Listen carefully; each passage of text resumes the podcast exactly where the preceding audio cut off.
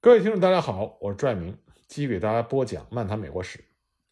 上一次我们说到，美军撤到了安保。那么，安保是一个四周围有栅栏的小堡，靠近伍德河东西两河交汇处，距离爱德华堡大概是十六英里。斯凯勒将军在第二天就到达了爱德华堡，尽管他的兵力不足，但是在朗上校危机的情况下，还是派出了一支人数不多的援军。携带着物资前去支援，并且要求美军部队坚守阵地。当天，侦察兵给朗上校送来了情报，情报显示英军正在逼近。实际上，这支英军是博高英下令追击美军的，由希尔中校率领的一个团。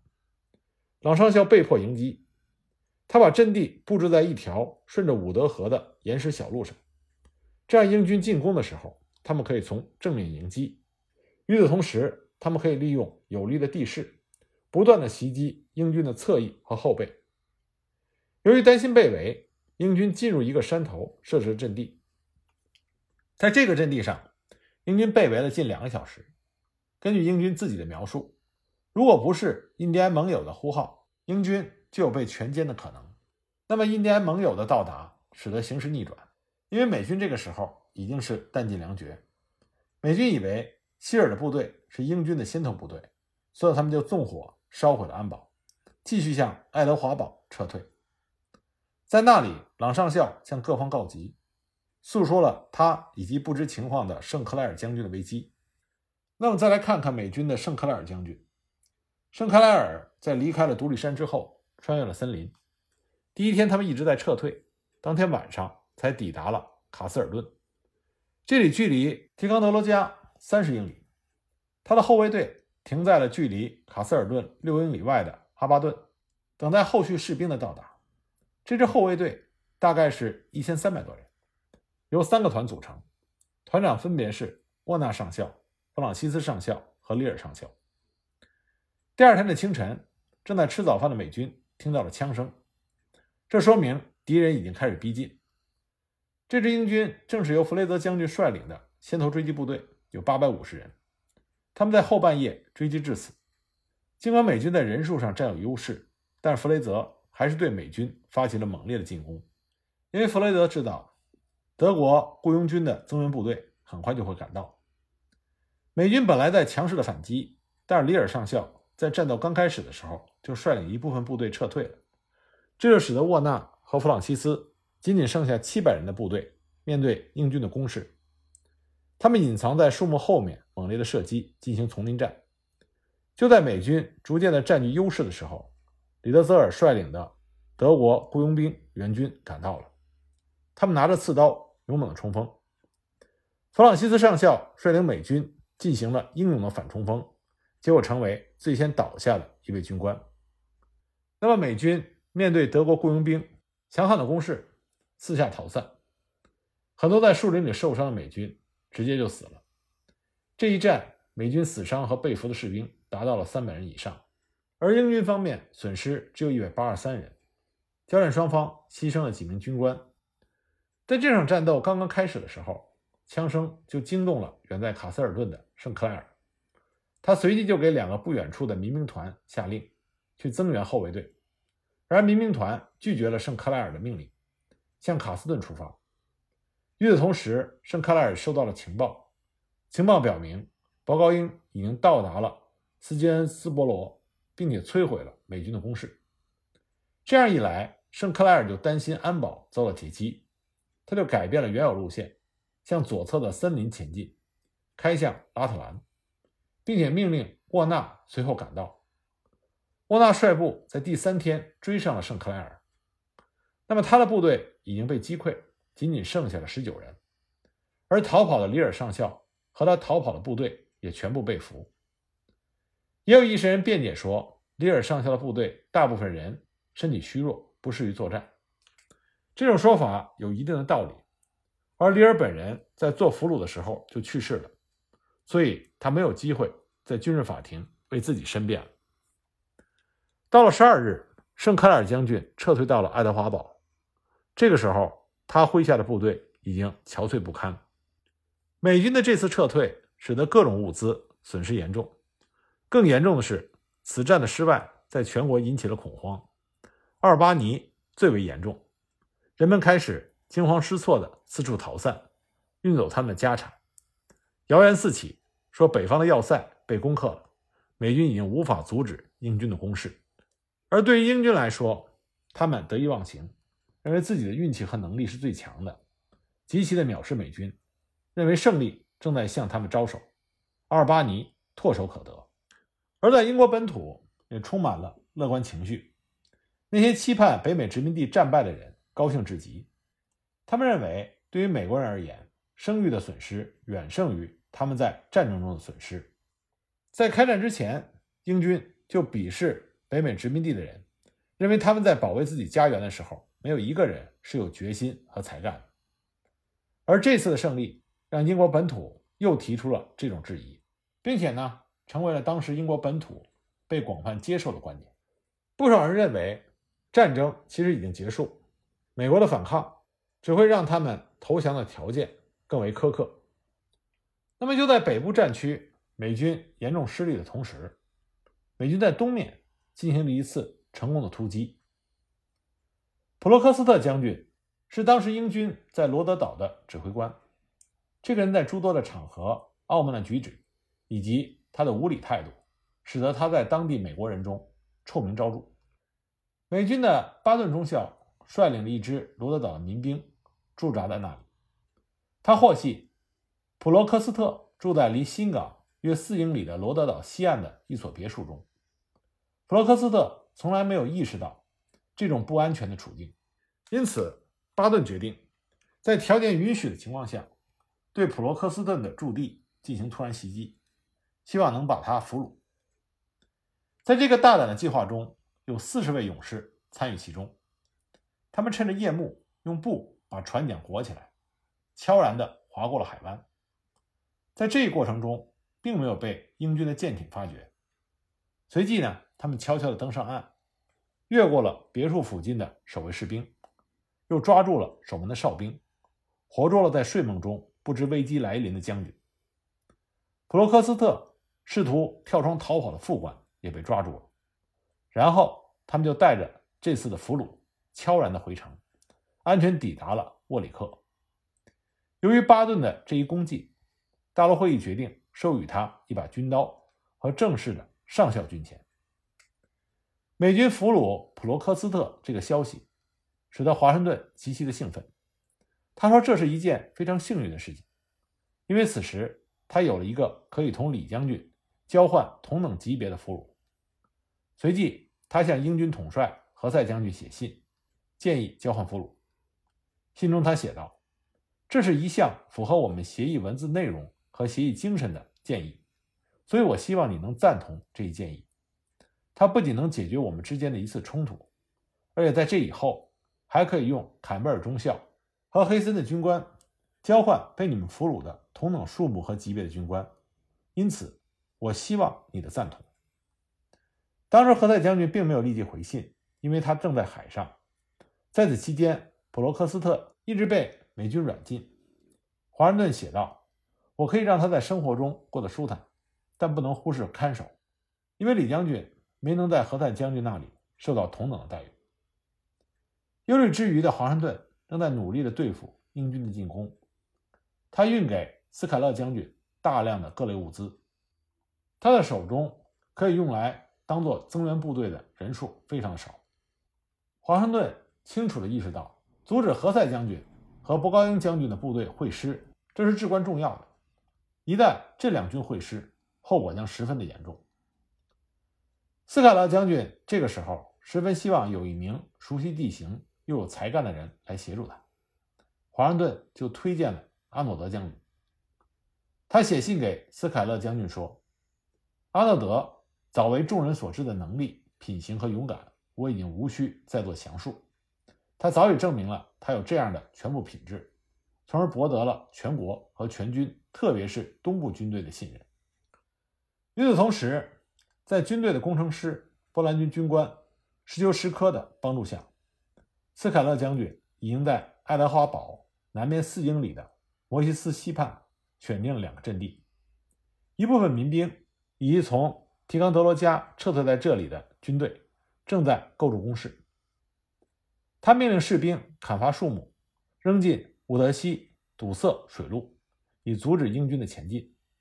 同时下令毁掉爱德华堡和安保之间的通路，赶走这一带的牛群，毁掉此处的草料。同时，他下令守军撤出乔治堡。最后，撤走的美军用一把大火毁掉了乔治堡的建筑。而华盛顿在他给斯凯勒的信中，表现出极大的信心。和乐观态度，同时他提醒斯凯勒不要过分的依赖修筑工事，并把大量的军需储备存于工事之中。他希望斯凯勒保持适当的机动性和应变能力。华盛顿同时也给马萨诸塞州和康涅狄格州两地的西部民兵准将们写了一份文件，在这份文件中，他提醒他们注意，提康德罗加的失陷给英军打开了一个大门。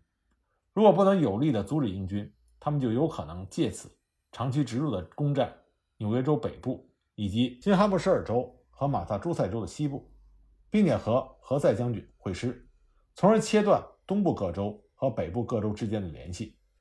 他希望马萨诸塞州和康涅狄格州能够派出民兵增援斯凯勒将军。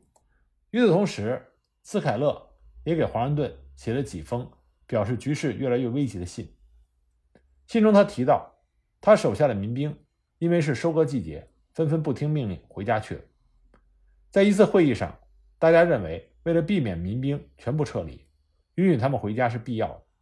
他们担心强制留下的民兵也会选择逃跑。而此刻，英军正在马不停蹄地修筑通往美军把守地区的道路。从传言中英军所有的马匹数量来看，他们可能采用马匹运送物资。这样就意味着他们的行军速度会极快，所以斯凯勒将军向华盛顿要求更多的增援。可是华盛顿手中已经没有可以用来增援的部队，不过他相信东部诸州会伸出援手。那么华盛顿把出身于马萨诸塞州的林肯将军派给了斯凯勒。华盛顿告诉斯凯勒说：“林肯将军他在他的家乡马萨诸塞州深得人心。”他可以对那里的民兵产生积极的影响，这对我们是极其有利的。我希望让他直接统领民兵。我相信林肯先生会让民兵们自愿加入，并且激励他们顽强地坚守阵地，履行一名士兵的职责。那斯凯勒提出建议，在福尔蒙特驻守一支军队，以便在博高英的英军前进的时候插入他的后方或者侧翼。华盛顿对此十分的赞赏，并且提出建议，希望由林肯将军来指挥这支骑兵，因为华盛顿认为没有任何人比他更合适。斯凯勒还建议，如果英军派大部队进驻摩霍克河河畔的斯凯勒堡一带，应该派一位像阿诺德那样有勇有谋的军官去负责那里，同时鼓舞当地居民的士气，培养和印第安人的感情。两个人提到的这些措施和建议，对于后来北部地区的战役产生了非常有利的影响。不得不说，斯凯勒将军在整个独立战争期间是华盛顿最忠心、最得力能干的手下。七月二十三日，长期在忧虑中关注的目标——英国舰队真的出海了。军舰上有三十六个营的英军士兵，还有德意志雇佣军。包括一支强大的炮兵、轻步兵和掷弹兵，另外还有一支叫做“女王巡逻兵”的纽约地方部队，属于保皇派的士兵，还有轻骑兵一个团，共计一万五千人到一万八千人。而留给克林顿将军保卫纽约用的兵力十七个营，一个轻骑兵团和地方兵团的其余部队。美军还无法判定这支英国舰队它的目标。舰队刚刚起航，就有一位青年来到了普特南将军所在的一个据点。他自称曾经是一名罪犯，因为何塞将军给博高英将军送信而获释，并且得到了一笔钱。他还说，把这封信交给普特南是出于一片爱国之心。普特南立刻把这封信交给了华盛顿。这是一封由何塞将军签名的信。他在信中告诉博高英。他并不想沿着哈德逊河北上，而是要转向东方攻击波士顿。他说：“如果能够实现我的想法，占领了那座城市，我将立即与你会合，共同对付你面对的叛军。克林顿兵力足以和华盛顿和普特南对抗。”那么，华盛顿当即就意识到这封信肯定是伪造的。他断言，这封信强而有力地揭示了何塞将军绝对不会向东方进军。这封信的意图就是故意流落到我们的手中，从而迷惑我们。如果他们将舰队分散的风险尚在可控范围之内，那么他们出海肯定是一个欺诈的手段。北河仍然是他们的目标，我可以确定，他们的目的地就是费城。于是华盛顿就率领军队开赴达拉维尔河，并且下令沙利文和斯特林率领他们的军队从皮克斯基尔渡过了哈德逊河，前往费城。华盛顿这个时候仍然是疑虑重重。每一个指令和行动都显得小心谨慎。三十日，他致信给驻扎在费城的盖茨将军，信中说：“因为我们无法轻易地断定敌人的真实目的地，尽管我推测达拉维尔河有极大可能是他们的目标，所以我认为在豪尔杜和特伦顿截击敌人是一个很明智的选择。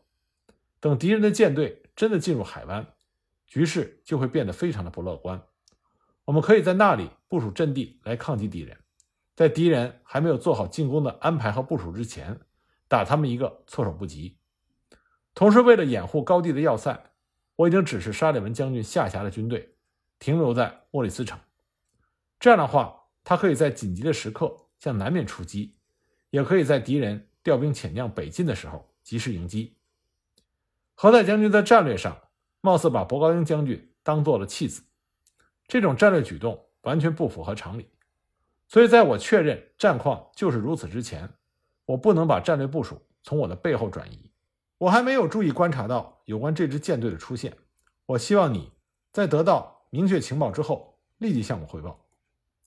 三十一日，华盛顿接到报告说，英军的舰队已经在昨天抵达了达拉维尔海角。英军舰队约由二百二十八艘舰艇组成。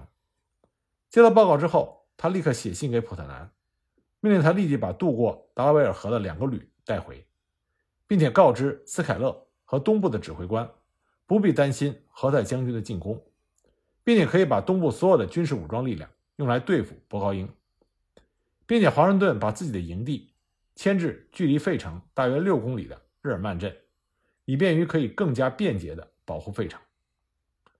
第二天，信使送来紧急消息。英军的舰队离开了达拉维尔海角，并且可以明显的判断出是向东进发。那么，根据对英军动向的推测和见解，华盛顿下令沙利文率领他的部队和之前离开皮克斯基尔的两个旅的美军即刻返回，以最快的速度渡过哈勒逊河。华盛顿想尽快的把其余的部队调集，他还写信给克林顿将军，希望他在最大限度内征集纽约的民兵前去增援普特南部，同时呢。他还命令普特南派名使者紧急去会见康涅狄格州的州长，敦促康涅狄格州尽快派民兵援助普特南。实际上，在整个独立战争期间，最为可靠的就是康涅狄格州的民兵。在独立战争结束之后，华盛顿曾经非常坦白地说：“如果所有州都能像只有弹丸大小的康涅狄格州那样履行自己的使命和职责，或许这场战争早已结束了。”那么，华盛顿能否准确的判断出英军真正的进攻意图呢？我们下一集再继续给大家讲。